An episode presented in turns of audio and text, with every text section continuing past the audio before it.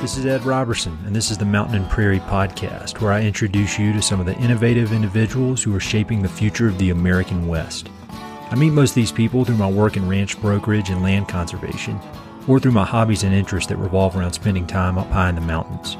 My guests include ranchers, writers, entrepreneurs, conservationists, athletes, artists, adventurers, pretty much anyone who's doing important work and has an interesting story to tell. My guest today is Noel Durant. Noel is the new executive director of the Crested Butte Land Trust, a conservation organization that protects and stewards the ranches, trails, open space, and wildlife habitat of Colorado's Gunnison Valley. Noel took the helm of the Land Trust in early 2017, and he brings a wide variety of conservation experience with him into the new role. He's worked as a member of the interagency hotshot crew fighting fires across the American West. He's also worked for regional and national conservation organizations doing everything from managing large swaths of rural land to developing urban trail systems.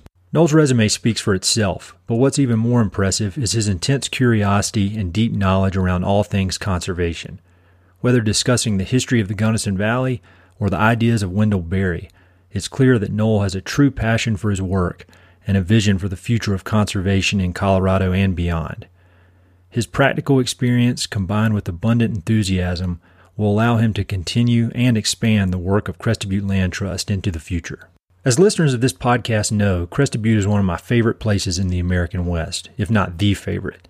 Its ranching heritage, world class recreation, and genuine community make it a unique and rare place in today's American West. In our conversation, Noel explains what makes Crested Butte and the Gunnison Valley so special and how the Land Trust must balance the goals of such a wide range of various stakeholders. He talks about the history of conservation in the valley and where he sees conservation going in the future. We also discuss his time fighting fires throughout the West, how his early life and parents shaped his love of the outdoors, and lessons learned from his various roles in conservation. This is an excellent episode with lots of interesting information, so be sure to check out the episode notes for links to everything we discuss. I'm sure you'll agree that Crested Butte Land Trust is in great hands under the leadership of Noel. Hope you enjoy. Meet somebody for the first time and they ask you, What do you do? How do you answer that? Well, I would say in my current job, I say I, I work with the community and willing landowners to protect place. That's the essence of what we do here at the Land Trust and what I do as the executive director. Yeah. So, talk a little bit about Crested Butte Land Trust and what what you guys do. First, talk about Crested Butte because I think a lot of people who listen to this, they love the West, but it's surprising how many people I talk to who have never been to Crested Butte. And like we were just talking about before we started recording, it's my favorite place anywhere. And I've been everywhere in the West, and this is my favorite place. So, talk about Crested Butte and then the the work that you guys do here. Yeah, well, it's it's an amazing community settled right in the Gunnison Valley, one of the the more remote counties, not the most remote county in Colorado, but it's um it's a the, the town of Crested Butte is you know it's an old mining town, uh, and, and, it wasn't a you know a hard rock mining town. This was a coal town, and uh, you can still see the legacy of that. And I think that sort of lack of immediate wealth of a coal mining town sort of kept this place a little a little on the fringe mm-hmm. longer than some of the other resort towns, and it allowed conservation to come in before real estate prices really went through the roof, and um, the the immediacy of the the heritage of mining, the uh, connection we have to our working ranches. I mean, as you come up the Gunnison Valley from Gunnison, um, I mean, you're just you're in it. You're in the, the the working world of ranches, and you can see the operations happening. You know when they're when they're haying, when they're moving their cows off their hay meadows and bringing them up to their their public land allotments. It's a it's a really unique place from that perspective of the connection to land and the the working land aspect, and then you know the access to recreation is about unparalleled. Mm-hmm. It's I mean 750 miles of trails mm-hmm. in the in the immediate area. I'd say 20 mile radius of Crested Butte, and uh, it's a remarkable place. It's a it's a community that has taken real intention to protect what makes it special. So why do you think they were able to do that? Why do you think the folks in Gunnison Valley were able to do that compared to somewhere like Telluride, which is I think is equally spectacular as far as scenery and access to to recreation, but it's as fancy as you can get. Well, same same could be said for Aspen. Mm-hmm. Um, so you you mentioned it a little bit the mining background, but yeah. are there any? Why do you think the community was able to look that far ahead? Well, I think that uh, we were able to enjoy a, a, a relatively long period of, of uh, this community not being uh, discovered. So the and it was a, a combination of the residents. You and the the mines closed down in the early '50s.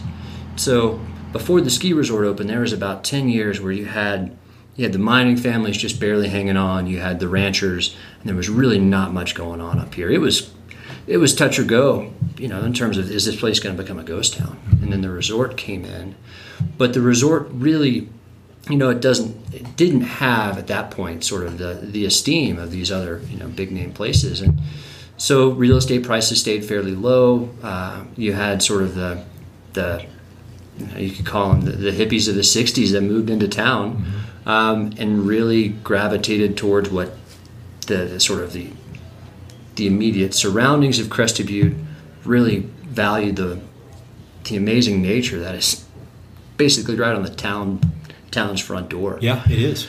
And they they really stood up for that in in the face of uh, development pressure. The the town of Crested Butte. Um, really, I, would say the, the big turning point was probably in the, the late 80s when Colorado Fuel and Iron put the 3,800 acres that they own surround they owned surrounding the town where the old mines were. Mm-hmm. They put it on the market, and uh, they approached the town of Crested Butte and said, "Hey, can you do you want to buy this?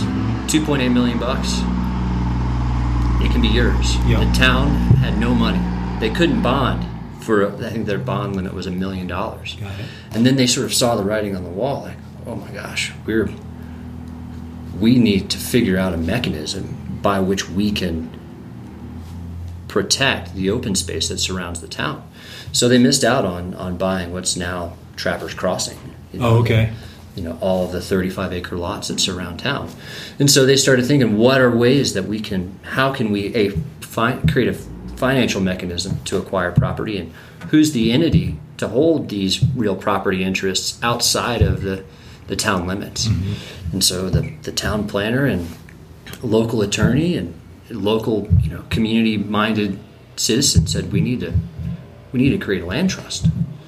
So the right about that time time that the town uh, uh, voted to inst- institute a real estate transfer tax, mm-hmm. which at the time was you know 1.5 percent of any real estate transfer to value goes in open space, space conservation. And what year was all this? this was like approximately 90, 90 uh, 1989 to okay. 91 was when all this was happening. Got it.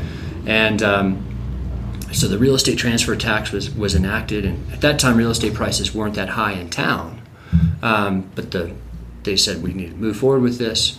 What they they ended up creating the land trust. These this group of, of committed citizens, and, uh, they started going out and making deals happen and protecting the Slate River wetlands that divide the town of Crested Butte from the mountain. Like when you're, you, there's two distinct communities. You've got the the actual town with the old historic buildings, the the street grid network, uh, and then you've got this protected open space mm-hmm.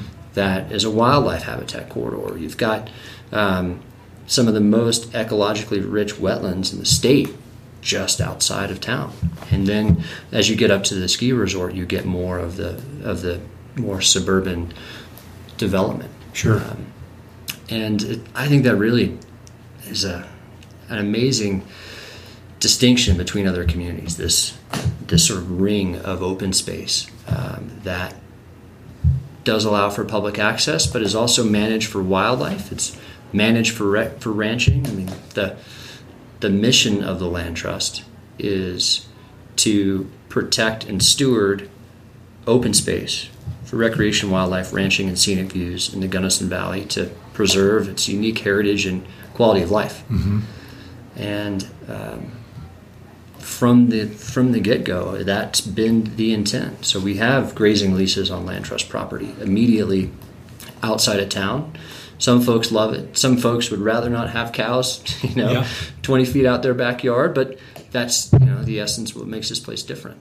Well, and that's what I've always admired about the Crested Butte Land Trust is that you guys are you have to do a lot of different things because you're in this pretty small geographic area. Whereas like the Colorado Cattlemen's Land Trust, I interviewed Eric Glenn on this on oh, this oh, yeah. podcast. He was the Eric's first awesome. one I did. Yeah, oh, no. so, but he's got the whole state to work with, and he's got this very you know focused niche of working ranches. Where and then you've got some others you know around like in the foothills above Denver who are just working on the, that area. But you've got this very unique valley that has legit old multi generational ranches, and then it's got you know 22 year olds who just moved here out of college because they want to ski and ride yeah. mountain bikes, and so you kind of have to be. I don't, I don't know if this is the right um, phrase, but all things to all people. I mean, you kind of do. We do. And so could you talk a little bit about how you guys go about conserving land? Because I know you do it. You don't just do conservation easements. Sometimes you'll acquire land, and you, have got a lot of different ways you do it because you have to. Um, Because you have to be creative in this kind of small geographic area. So can you just talk a little bit about that? Because I, I think a lot of people, the word conservation means a lot of things to a lot of different people. And it, it, it almost doesn't mean anything these days because it can mean so much different stuff. So maybe just talk about what does conservation look like to you and Crested Butte Land Trust. Yeah. So, I mean, conservation to me, um, it's all about conserving. It's about protecting what makes a place what it is. It's that sort of essence that when you say you're from somewhere, that's that somewhere is what we're trying to protect. That idea of of a community, of a community in in relation to its natural surroundings. And so the Crested Butte Land Trust, in response to that idea of conservation, um, we have been focused not just on, on conservation easements that are primarily focused on private landowners exercising their, their ability to restrict the rights to their individual property mm-hmm. uh, in perpetuity, but we'll go out and we'll buy property um, that can be used for, for public access, for recreation in places, can be better managed. Maybe "better" is not the right word, but can be managed for uh, for wildlife benefit. Mm-hmm. It really gives the land trust a lot of latitude in terms of how we manage these properties that are so close to town, sure. which see so much pressure mm-hmm. from um, adjacent development pressure, from recreational use um, it, it, just gives us the flexibility um, to to be responsive to these you know, the changing and changing environment to the changing demographic of our community and that's been a core piece of our work for from the very beginning sure um, and it's a, a challenge because we as a landowner that puts a lot more onus on us um, we're not just sort of the, the guardian of these these rights. We are the guardian of this piece of ground with mm-hmm. real uh, wildlife, with livelihoods that are staked on it. I mean, we have grazing leases that if we didn't allow grazing on on our fee-owned properties, it may not be economically feasible to keep ranching alive in the Upper Valley. Sure. And it's a part of our mission. We have to make that happen. So, um, the, the fee acquisition piece is a really critical element of our work. Conservation easements are, of course, the bread and butter of the, the private land conservation community, and we certainly work on those where we have the opportunity, and that's really the, the working landowners that to keep them mm-hmm. to keep them here because we know that if if we lose our if we lose our ranchers, if we lose that that part of our community, a that the, the culture really changes. And B, what replaces them is an open space. Mm-hmm.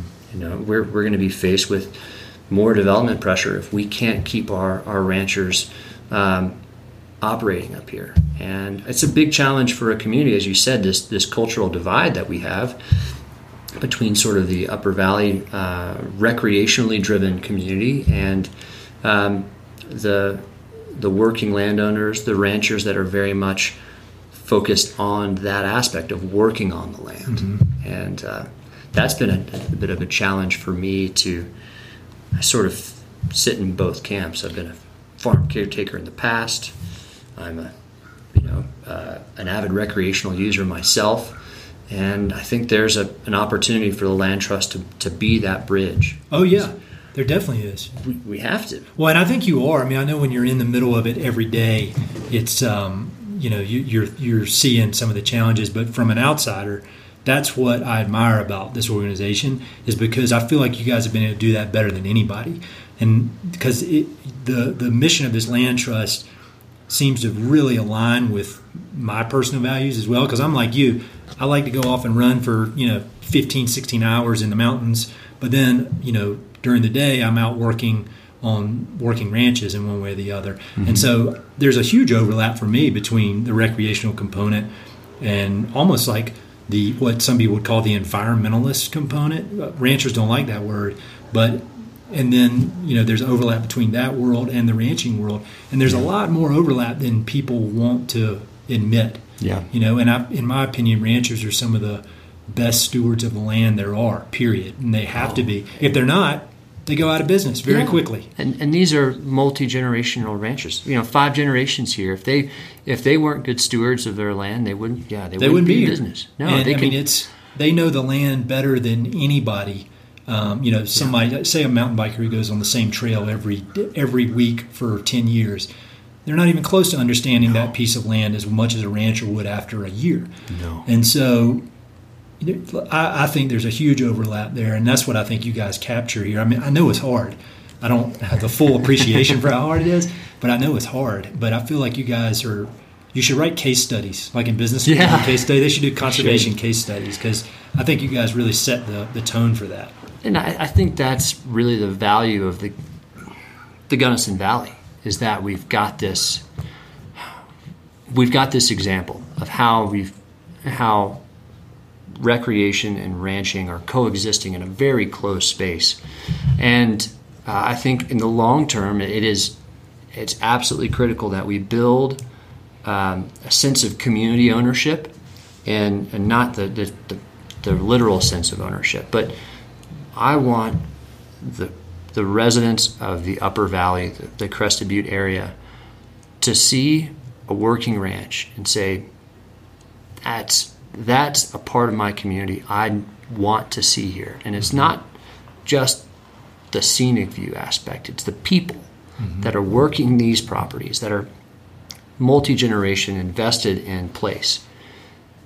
That those people are valued and esteemed for what they do. Mm-hmm. And if that means I have to drive 15 miles an hour and I'm 30 minutes late to get into Gunnison because, you know, a ranch operator is driving their you know their cattle down one, Highway 135, all the better for it. Yeah. That's what we need to have to really make this case study a success. Sure.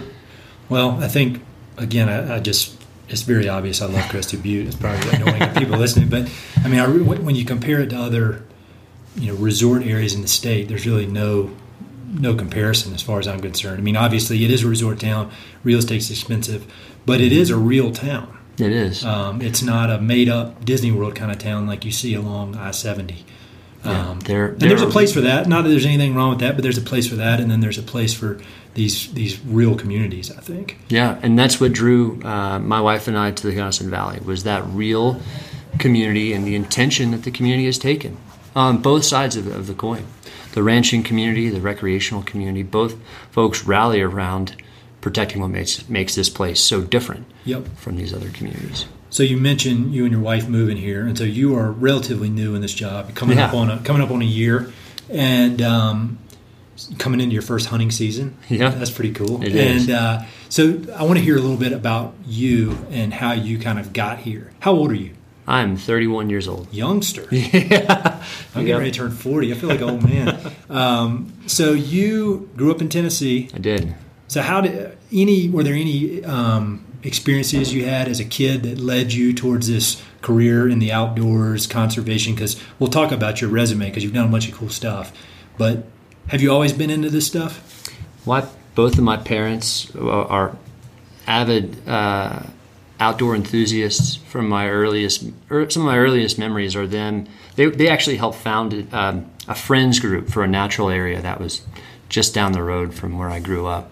And you grew so, up around Chattanooga. I did, yeah. I grew up uh, around Chattanooga on the Cumberland Plateau. Yep. And uh, would go out on trail maintenance days with them as a young kid. You know, getting packed in on their back, and you know, I'd be throwing rocks in the creek while they're building a trail bridge or rerouting a trail section. And those were some of my earliest memories. And my uh, both of my parents just loved being outside. Mm-hmm. Mom's an avid gardener. They're they're both artists. They were both art educators. Oh, really? And so they sort of brought this creative aspect to the outdoors. Hmm. Um, I never really felt like I had limits in terms of, of um, what they were, you know, what they were willing to let me do. Yeah. I mean, it was, you know, it could be one day working in the garden with my mom, and you know, she might have, we, we might have, you know, hit a hit a, a, snake or garter snake or something and, and, killed it with a hoe or something, and she's like, I'm like, can we can we dissect that? Can we can we like pull? She's like, oh yeah. So like, all of a sudden in the middle of the garden, like we're just we've all of a sudden turned into a science experiment. Sure. You know, and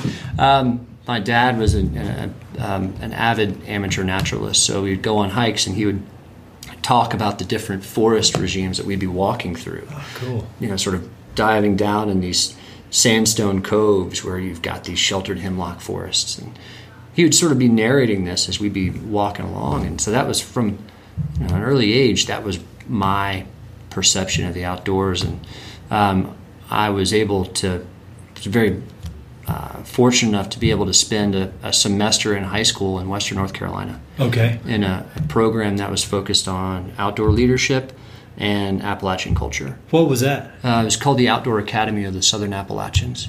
Wow, I've never heard of that. It's a remarkable, remarkable place. In it's high on, school, you did in that? high school, yeah, sophomore year of high school. I can't believe I've never heard of that. Because you know I'm from North Carolina. So. All right. Yeah yeah, yeah, yeah, And I spent, I mean, I spent a ton of time in that area. Yeah. So right at the, you know, right at the gateway to Pisgah National Forest in uh, the Little River Valley, there's a summer camp campus, and they turn into a semester school in the in the school season, school year, and um, the the connection to place that I I gained there, uh, we we would have weekly work days with local farmers. Where they, one farmer I won't forget it. He he actually had his uh, his square bales baled a little smaller so the high school kids could help throw yeah, them. Yeah. Uh, and he was the laughing stock of, of the valley. For like, Ansel, what do you do with these yeah. tiny bales? And he was worried about our well being when sure. we are out there helping slinging hay. Um, and I, I just fell in love with this idea of place. Yeah. First introduced to Wendell Berry in that environment. Right uh, when you said sense of place, I thought Wendell Berry. said, yeah, yeah. I mean, he's he's one of my biggest heroes. Um, I mean, talk about a, a, real principled voice for place. Sure. Gosh. Yeah. Incredible. Um, so that was that sort of led me into the fact that I wanted to pursue a career in natural resources when I was at that program, and so I really tried to focus my education towards that, and mm-hmm. ended up at. Uh, at Clemson and studied natural resource management. And uh, my first semester was saw an opportunity to go work as an intern for the National Park Service. Yep. And that was going to require me taking a semester off of school. At that point, I was like, man, I'm you know, school is expensive. If I can work for a little bit and make a little bit of money, maybe I can do something where I'm, you know, offsetting my my living expenses while I, you know, sure. work for the summer. And um, that brought me into the world of, of uh, wildland fire. Got it. Yeah. And so, where have you done? Where have you worked in the wildland fire? I've read that. I, I knew that you did that. Was there's some in Colorado, right? Yeah, yeah. Um, I started um, in the southeast at Kings Mountain National Military Park. Okay. Which is a Revolutionary War battlefield right yeah. on the North Carolina South Carolina line, and uh, did a lot of prescribed fire management there, uh-huh. and uh, the, the fire ecology of the southeast is fascinating.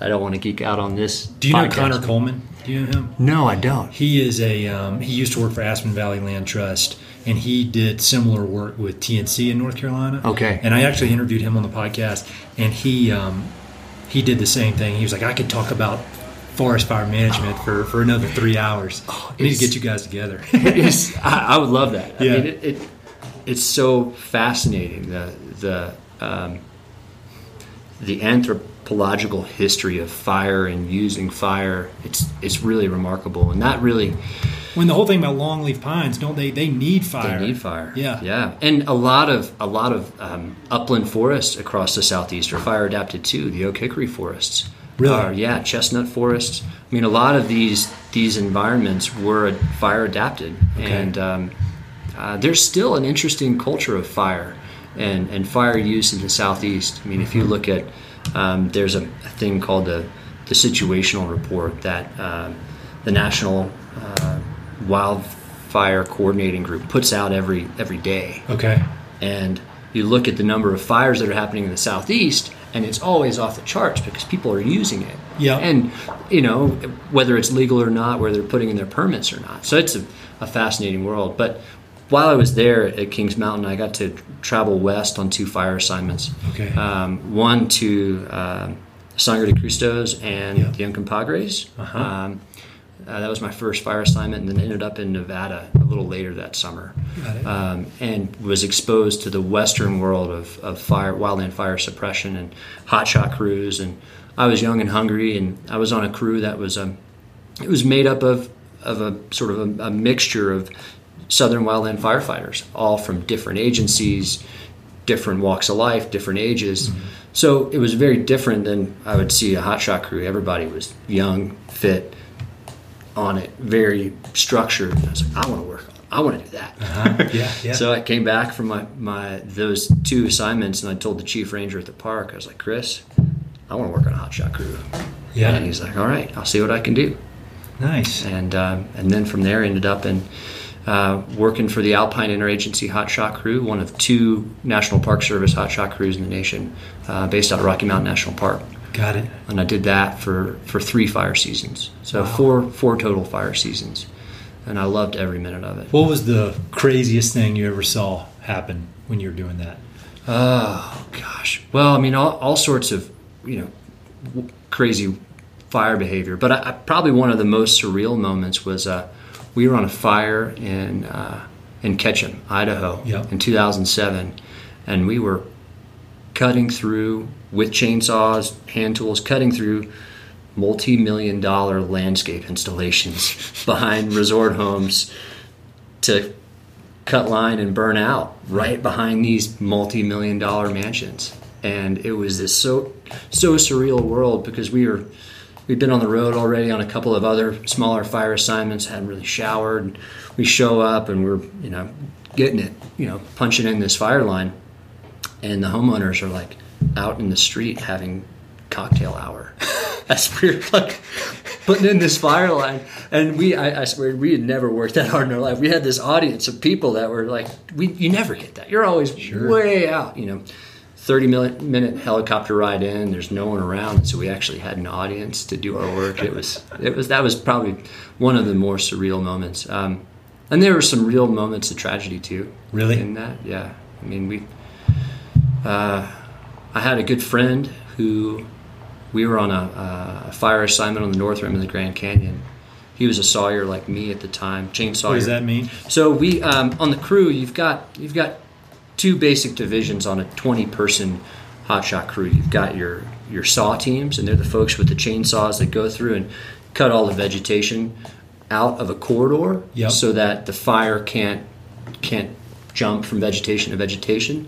And then behind them, you've got your um, your your diggers, you know, the folks using hand tools to dig in the actual line. Got it. So that line goes to mineral soil so that there's no flammable material that's in this. It could be 18 to 36 inches wide. Um, and that's with a hand crew, you can also put a bulldozer in there. But the the saw crew comes through 1st and cuts open the corridor, and typically that those are your um, those are your more experienced firefighters. Sure. they're the the more uh, they're the, usually the, the most athletic because you're carrying a 50 pound pack 25 pound chainsaw Yep. For 16 hours a day. Um, and you, when you come onto a hot shot crew, you're always put on the very back. So you're, you've got this line, you call them your scrapes. The scrapes, the last scrape is the root chopper with the Pulaski, and he's coming behind everyone else. So he's just chopping, chopping all the roots out because those it. are flammable. And then you slowly work your way up through, through the ranks, through the line, Mm-hmm. to where you're you may be the lead scrape, and you're the one starting the cut. It's Yep. your responsibility. The line goes where it needs to go, um, and then from there, they, they usually you know pick the the young and hungry ones to jump onto a saw crew and swamp. Got you it. basically have two you have two crew two saw crew members on the team. You've got the sawyer, Mm-hmm. there's one using the chainsaw, and the swamper. There's the one moving all the material the Oh, chainsaw see. cuts, and it's a grueling job I bet it is wearing all that hot gear on top. wearing of it. all your gear, carrying a bunch of material, a bunch of it could be you know 24 inch rounds from a tree that you the sawyer just cut down. It could be manzanita that's all tangled and you got to rip it out. It's Sure. it's physical work, uh, and they um, that's sort of the you know the young and dumb ones that get Yeah, thrown yeah, in that yeah, world. But then the the chainsawyers, it's a it's a really unique and team environment where you you've got to basically be the be right in super close proximity to one another. Okay. Because if you're far too far apart, the chainsawyer doesn't know where the swamper is. I see. And it's this constant communication, this sort of intricate dance of where's the chainsaw in relation to where the swamper's hands are, Mm-hmm. and uh, you're you're trying to talk, but you can't really talk because it's loud. You're running this this piece of equipment, and um, you know it, it, you really have to just build this sense of rapport and trust.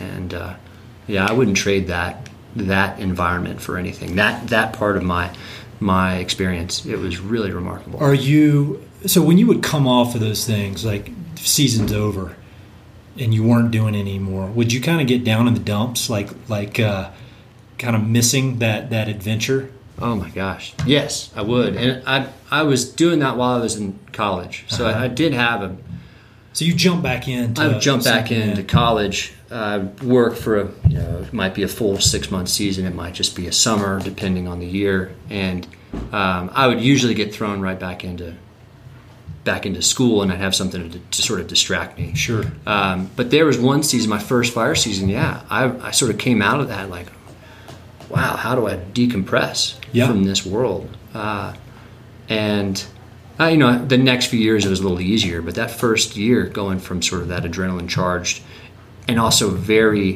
uh, tight knit community back into the irregular world was a challenge. People who listen to this podcast a lot are going to be so sick of hearing me say this, but there's this book by Sebastian Junger, Tribe. Have you Yeah, read it? I did. I recommend that book all the time. I give it to so many people, and it, I think about it multiple times a day, every day, and that's not an exaggeration. But what he talks about with sense of purpose and sense of community, um, it's I, I just think there's nothing more true than that. Yep. And um, I've never experienced anything like like the f- forest fire, but like I've been on some climbing trips, like on Denali and Aconcagua, and you go out for three or four weeks with these people, and you you know you're you're on this mission to, to get up this mountain, and in the end, it's it's not doing anybody any good. Like Yvon Chouinard, I heard him call it conquistadors of the useless. That's what mountain climbers are. So it's not like I think it's anything noble, but but you are building this bond with this community of people, and you're on a rope with them, and they're you know if you fall in, you're expecting them to catch you, Yep. and you're focused on this goal,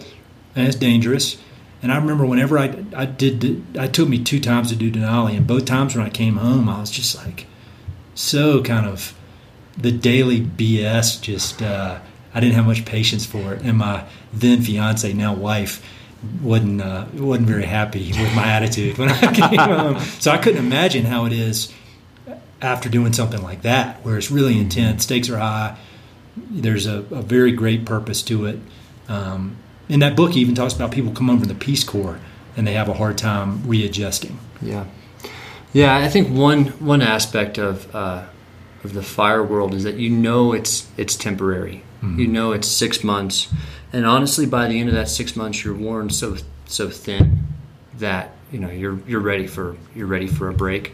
But also, when you're worn that far down, it's a little easier to you know sort of yeah get down in the dumps Yeah. and, and miss that you know that sense of community, that camaraderie. yeah. Um, you mentioned uh, some tragedy. Is that Yeah. something you do want to talk about? Yeah, I'll talk about Yeah. it. I mean, I, I didn't I didn't have any super close friends that uh, that perished in, in wildland fire, but I was um, on fire assignments where where where death occurred, and uh, um, you know, I was mentioning my, my friend earlier who uh, was a sawyer as well in the North Rim. He was on a, uh, a chainsaw and was cutting an aspen snag that was on fire. It's something you regularly do, but um, he had checked the fuel on his saw just uh, maybe 30 seconds before cutting that tree down, and he had some fuel vapors on his on his chainsaw shafts.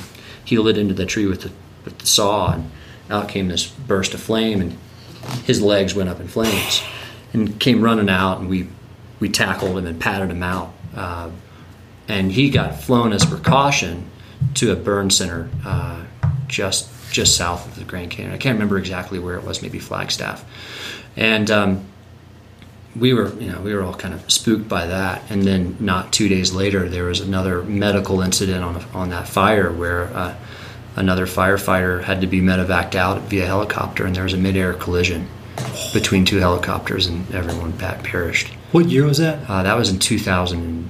I think it was 2008, I feel like I remember and it was about tra- that. it was so tragic. Um, yeah, aviation incidents were the most common. We we were on a fire in the Trinity Alps uh, up in Northern California, super rugged country. A lot of helicopters shuttling people in and out. It was our last day of a 14 day assignment. So you work typically on a, on a fire assignment. It's 14 days, 16 hour shifts, and then you get two days of paid rest and relaxation, relaxation R and R. Um, and we were on day 14. We were prepped to get flown out of this fire. We're pretty remote in, um, and we're listening to radio traffic coming out of the airbase. And there was a, a heli-rappeller who was doing a, a certification rappel. And something just wasn't right with his equipment, and he fell 200 feet. And we, we listened to the whole thing on the on the radio and and medical traffic and uh, yeah.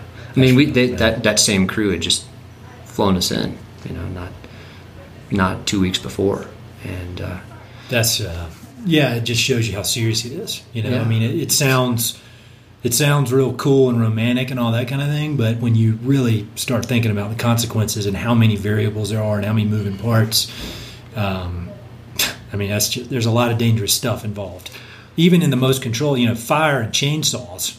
yeah. I mean, there aren't many things more dangerous than those two together. Yeah. Don't they say commercial tree trimmers is one of the most dangerous jobs you can have? I, I can imagine. Yeah, And um, that's what Sebastian Junger, the guy that wrote uh, Tribe, when he was writing Perfect Storm, he the idea came to him when he was laid up in the hospital because he was a commercial tree trimmer and he basically cut his leg, almost cut his leg off. And he was like, I wonder what other dangerous jobs there are. that book Fire. That was Yeah. my first Sebastian Junger book I read. That's a was about one. dangerous jobs. Yeah, I need Uh, to read that again.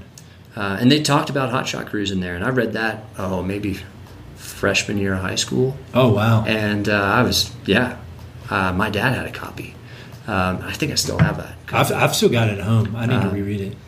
Yeah, it's a it's a it's dangerous work, but it is uh, absolutely rewarding, and it's something I would I would recommend to anyone. That sense of civil service. I mean, you're Sure. you're really out there for the country. You really are doing your duty for your nation, um, and regardless of. of um, you know, of, of course, there's all sorts of elements of fire suppression is that right for the ecology of, of the Rocky Mountain West, but we're sort of faced with this reality of it's where we have to be.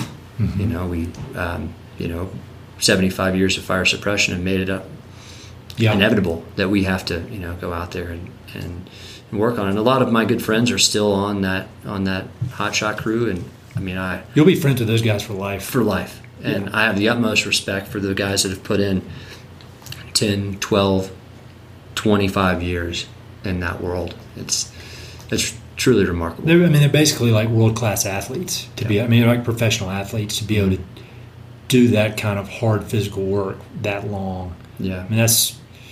I could I could keep asking you questions about this the whole time. we'll do a part two where we just talk about this. Um, so you did that for four seasons. Then what was next?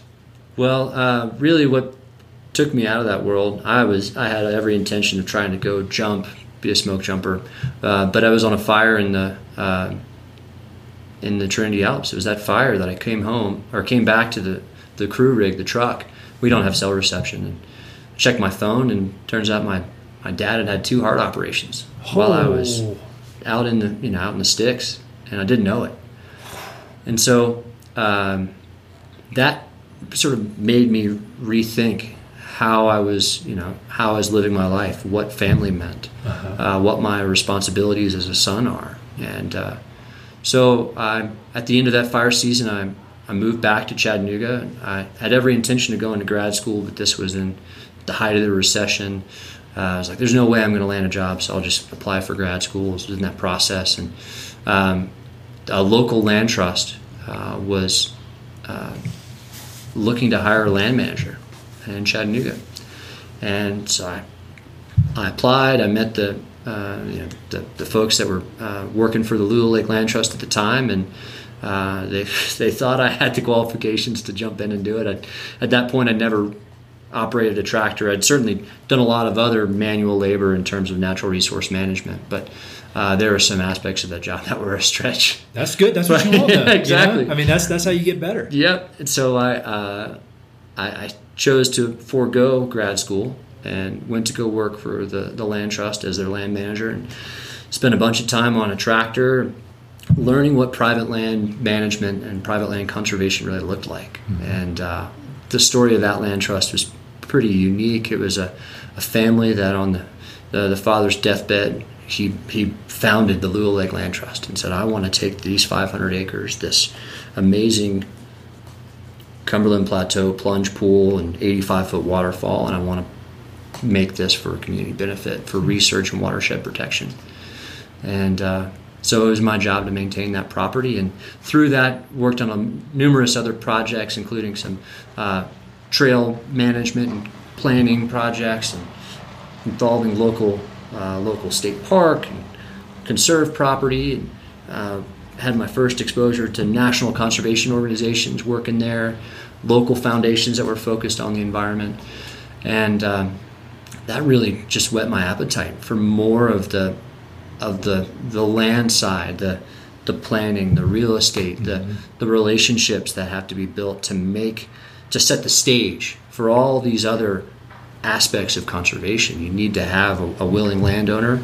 You need to have, uh, you know, professional um, conservation entity that can that can step in and, and help make these transactions happen. And that really got me thinking more about that side of, Cool. of conservation. And so from there, how, how long did you do that? I did that. It was almost four years. Okay, Yeah. and then on to Trust for Public Land. That right? exactly. So t- talk a little bit about them and, and what what they do in general, Yeah. and then what you did with them. Yeah, so the Trust for Public Land is a national conservation organization, second largest behind the Nature Conservancy, and they are focused on um, creating parks and protecting land for people. It's all about the. Um, actually, my wife was just telling me about this concept, new conservation. This idea of conservation in relation to to uh, the human world, and they're very focused on providing uh, land for people. So they were uh, started out as a, as a, a key partner with federal uh, land management agencies as an acquisition specialist, going out and and establishing uh, or increasing wildlife refuges, adding to national monuments, parks, national forests, um, and then they have they have been also focused on urban open space for people, urban land for people, and parks and green space. Um, one of the first projects for them was just across the Golden Gate Bridge from from San Francisco. So this urban world, it's basically this organization with these the, the same mission but in very different mediums, big iconic landscapes and close to home parks. I think you need both. You know, I mean, you both. definitely do because in talking with different conservationists on this podcast, and then just in my own opinion, I'd say more times than not, when you're talking to people involved in land conservation, you say, "What will help with land conservation?" They say, "Get more people outside, take kids outside." Without a doubt. And you know, most people, you know, in the city, for better or for worse, they, they may not have the resources, or not most, but a lot of people in cities may not have the resources to drive up the mountains every weekend. And so, having these open spaces is extremely important to, Yeah. to kind of whet people's appetite for the natural world, which leads to you know getting in the big mountains, which leads to just caring about the places, which is what leads to conservation. Without a doubt, when you're when you are in the natural world, when you have that immediate connection of you in this environment that's you know not in your living room, it's it's outside. It's this sense of wild. It is absolutely critical, and we um, that urban work is is a complete necessity towards protecting the wild places. You got to have both, and so that was my job at the Trust for Public Land. I was actually working on the the urban land conservation side. I was a, a, a program manager for um, a program in the city of Chattanooga, and uh, we worked real closely with the with the city to plan out uh, how they can strategically invest in green space. Mm-hmm. And one of my key projects was a 12 mile greenway corridor that followed along a local. Uh, uh, fairly significant tributary to the Tennessee River, um, and building this, securing the access, working with landowners. So you had to get easements from private get, landowners. Yep, get easements, and then work with engineers and uh, architects to design this this pathway, and then actually get it built. So wow. sort of uh, that's a real estate PhD right there. you know, you could have gone to grad school and you wouldn't have learned a damn thing compared to what you learned and all these things. You know, that's the truth. That's the yeah. truth. And it and it also is because you're willing to stretch yourself. You know, jump into a situation where you might not really know how to do it, but you figure it out. Yep, that um, was. I mean, I got thrown into basically we had a defined budget for this stretch of greenway, and we basically realized, all right. Uh, Noel, you're going to have to be a general contractor for this. so it was a huge learning opportunity, and, and at each of those steps, that's that stretch has been just so incredibly rewarding to come out of your comfort zone. So you worked on these huge landscapes, public lands, um, fighting fires. Then you worked on a big piece of private land, maintaining it and, and stewarding that piece of land. Mm-hmm. Then you worked in urban areas on small but very important pieces of open space. So that's pretty much the whole spectrum. So I mean, it's kind of a random, a weird question, but is there any?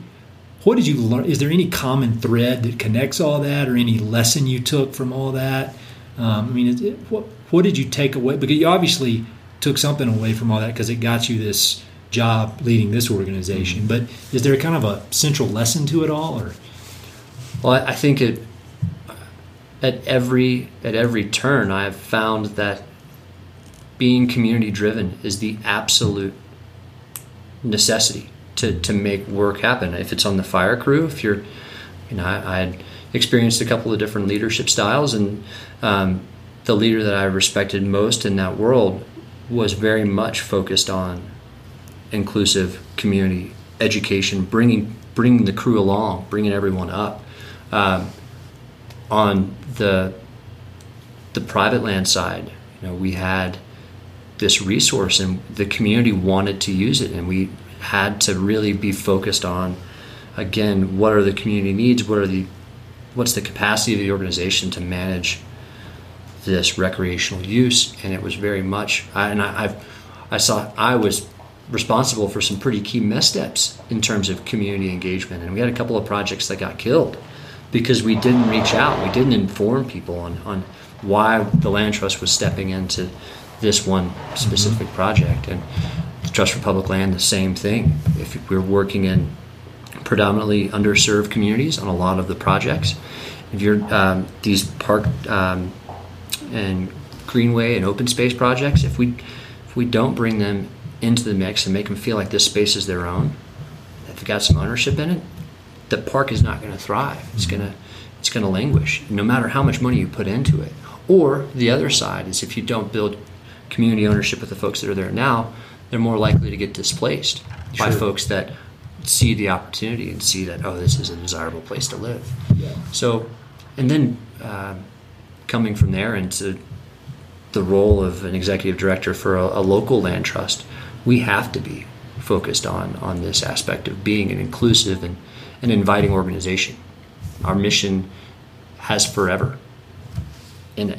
Yeah, forever. It's, forever. It's when you. I don't know of any business plan. That you've None. forever. I mean, like, I, you know, I went to business school and we do these pro formas, you know, um, forecasting out, to, to, to value a company, and even those would only go out five years. And they're like, even then, you don't know. Yeah. So, um, I mean, where we are right now, no, nobody, you know, on a national level, nobody would guess two years ago this would no. be. And so, yeah, forever is a very long time. It's a very long time, and we have we have to have this community viewing the land trust as their land trust, as like that. This is a, an integral part of what makes this place special, and that we value them doing what they do, and that is a it's a huge task.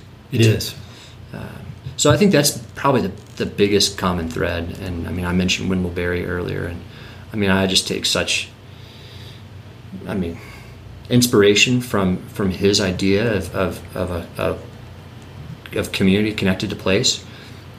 And um, I mean, I, between Wendell Berry and Aldo Leopold, those are you know some of those. They I, I read them both at a time. It was very impactful for me, mm-hmm. and uh, I'm absolutely thrilled that I get to be in a position to to, to be very much in that same vein sure. of uh, uh, forwarding forwarding this idea of place um, in a community that that sets an example for the state. For I, I think this is a place of national significance. Honestly, it is, and uh, I can't believe that I get to do what I do.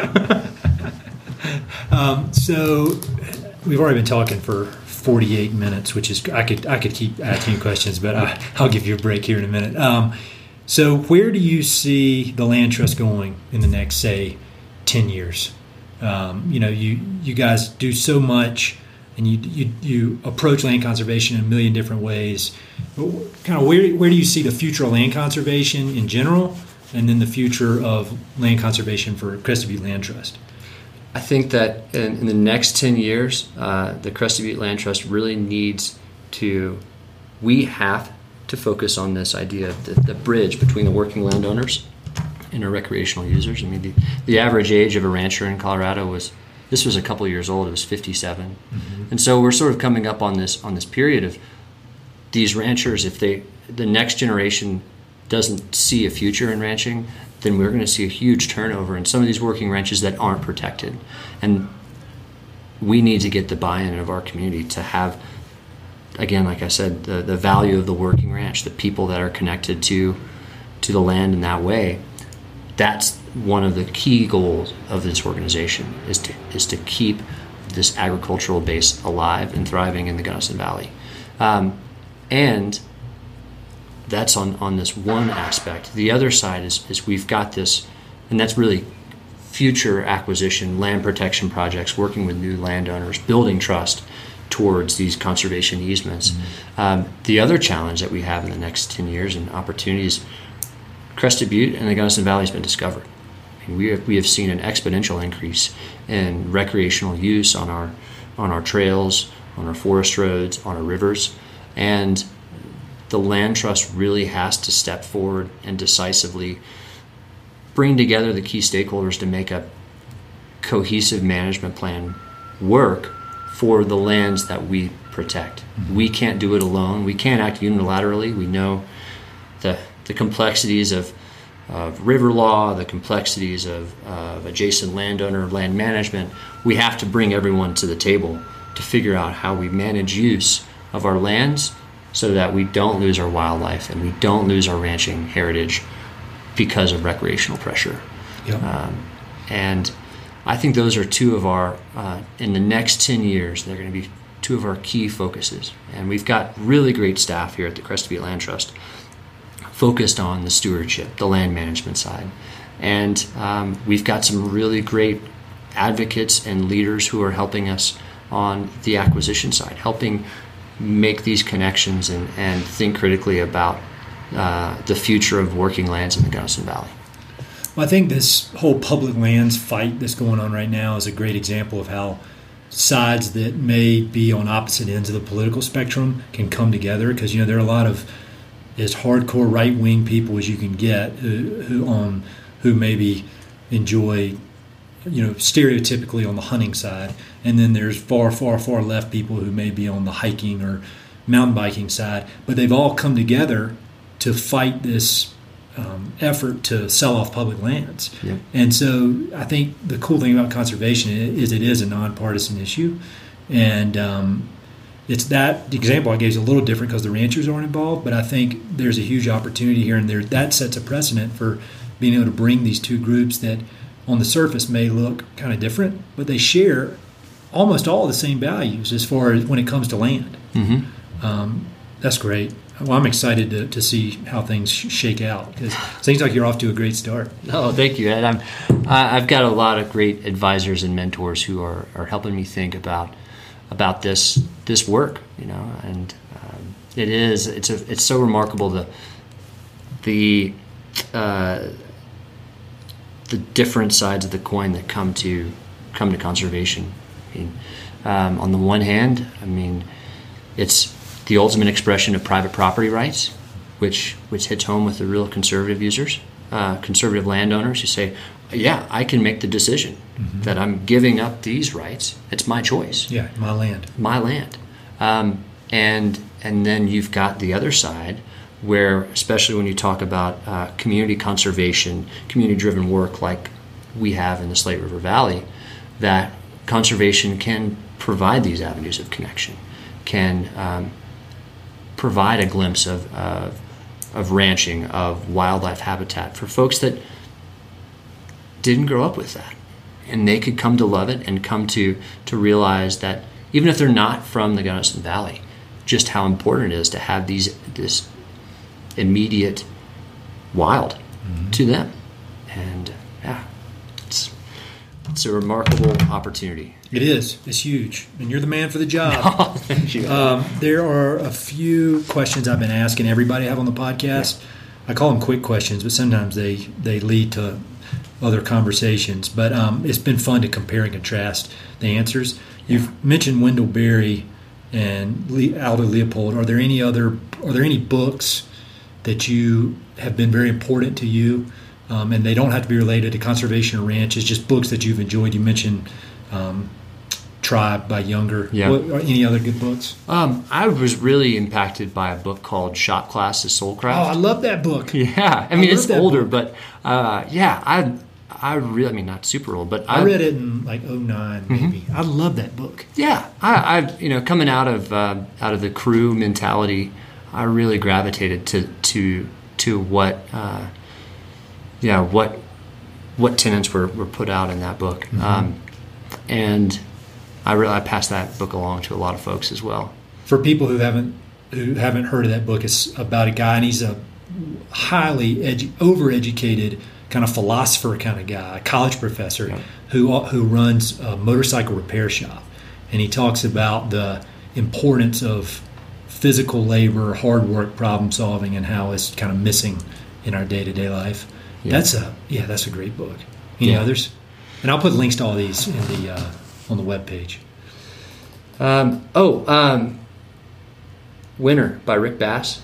I have not read that. Um, it might be actually called Winter in Montana.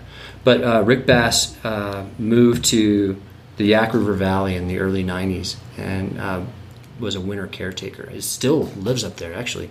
Winter caretaker. I read that right before my wife and I moved from Chattanooga, Tennessee to the Gunnison Valley. Cool. to sort of prep myself for what winter looks like in, in the high country of Colorado. And um, that I really enjoyed that book. Um, we were farm caretakers in the southeast, so it was uh, an interesting combination of uh, you know this this the the role of caretaker in this new environment.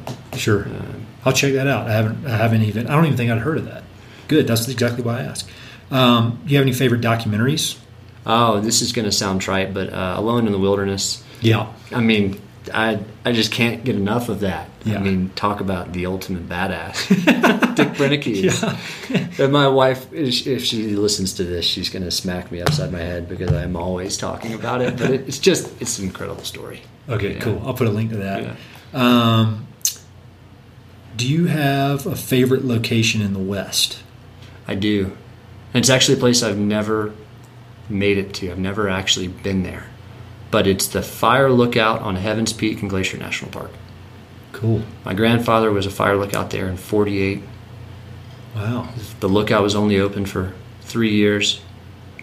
Um, he came back from that and married my grandmother Um, but it was a place that my family had always like talked about. Like, oh, when your grandfather was the fire lookout in Glacier, and I saw photos of him up there, um, you know, with mountain goats surrounding the, the lookout. And uh, my wife, then uh, fiance, uh, worked in Glacier. And we planned a trip to hike up to the lookout, which has been shuttered since like 51. Okay.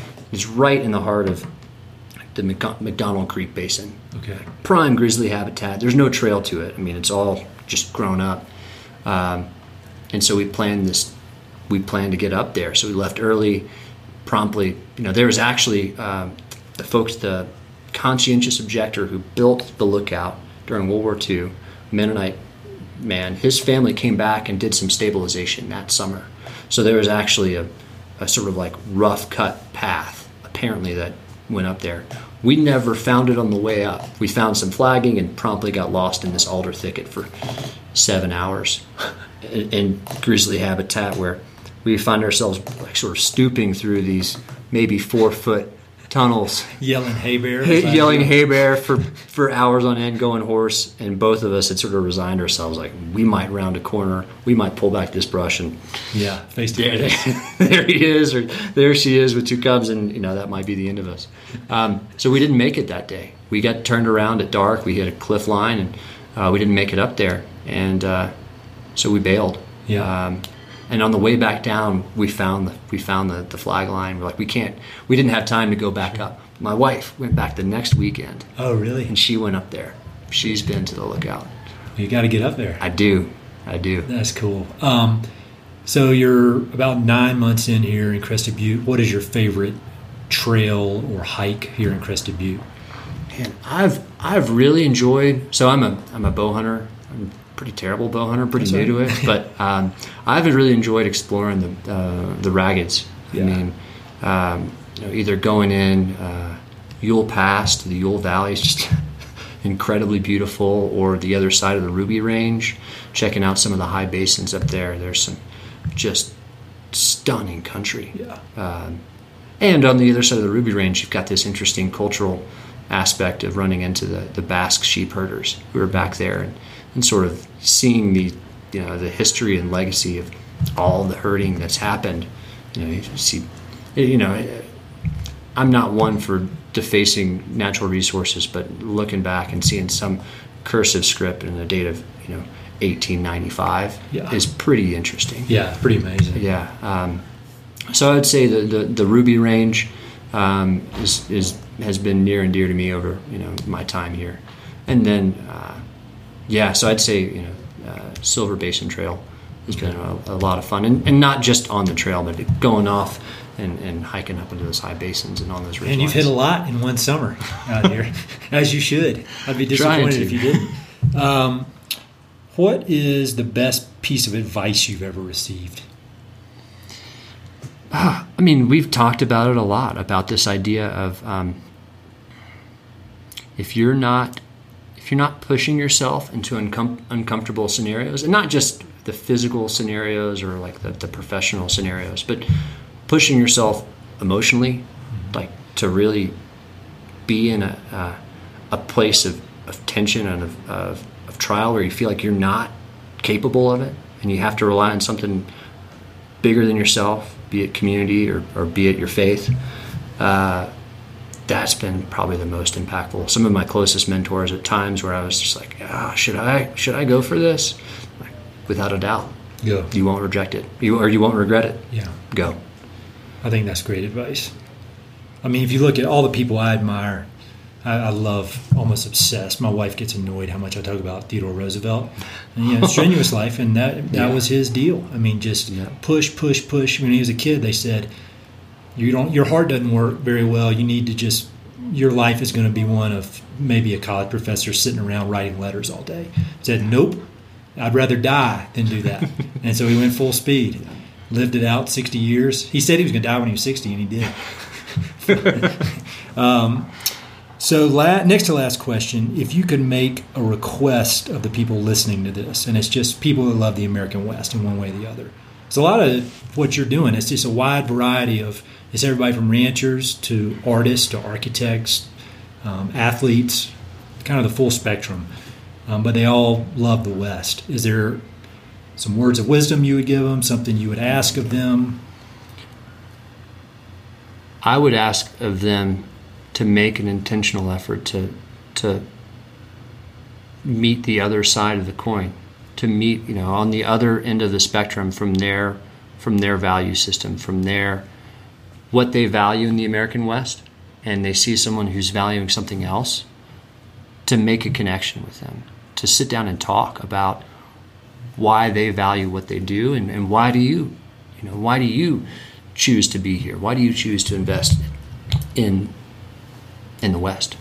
Uh, that's what i would ask. Because i think we need we need more of that dialogue and more of a chance to make those personal connections ac- across uh, across the ideologies that are present in the american west I think that's excellent advice. Um, so, how can people find out more about Crested Butte Land Trust? You, how could they volunteer if they want to? Give Yeah. you, give you a lot of money. Yeah, that would be excellent. yeah, we are a charitable nonprofit, so every gift is tax deductible. Um, uh, yeah, the Crested Butte Land Trust. We have a website, cblandtrust.org. Um, we're also on Facebook. I think we have a fairly active Instagram feed of some photos of, of the lands that we protect and steward. Um, you can also swing by our office. We're right in downtown Crested Butte. I love this office. Yeah, it's a great spot. We have a, you can come sit in my office, and you got a great view of Mount Crested Butte right out of the window. This is nice. Um, so yeah, please come by uh, and, and stop in, and, and I'd love to talk conservation in, in the Gunnison Valley. Well, thank you very much. All right, thank you, Ed. Hey, it's Ed again. Thanks so much for listening to the podcast, and thanks for listening to that particular episode. I hope you enjoyed it. Before you go, I've got three quick things. Number one, if you like the podcast, please do me a huge favor. Either pass it along to a friend who may be interested, share it on your social media, and or go to iTunes and give it a five-star review. All those things would mean a lot to me, and they would really help to spread the word about the podcast. Number two, if you've listened to many of these episodes, you know that I love reading and I love talking about books. Every other month, I send out a quick email with a few books that I've recently read and highly recommend. The subjects are varied, but they're pretty much all nonfiction with an emphasis on history, biographies, adventure narratives, and topics related to the American West. There are no sales pitches for ranches, no spam, no other kind of nonsense, just books. So if you'd like to sign up for the list, head to Mountain and Prairie slash reading, or just go to Mountain and Prairie and there's a massive tab at the top that says book recommendations. Click on it. There are a ton of good books that I've read. Some of the old email lists are on there. Uh, you can go crazy. There are a lot of books. And finally, if you know anyone I should interview for the podcast, please don't hesitate to reach out and let me know. All my contact info is at mountainprairie.com, and I'm on all the social media stuff Facebook, Twitter, Instagram, blah, blah, blah. So feel free to reach out. I'd love to have some recommendations and suggestions of interesting people I should meet. All right, that's it. Thanks for listening. Talk to you soon.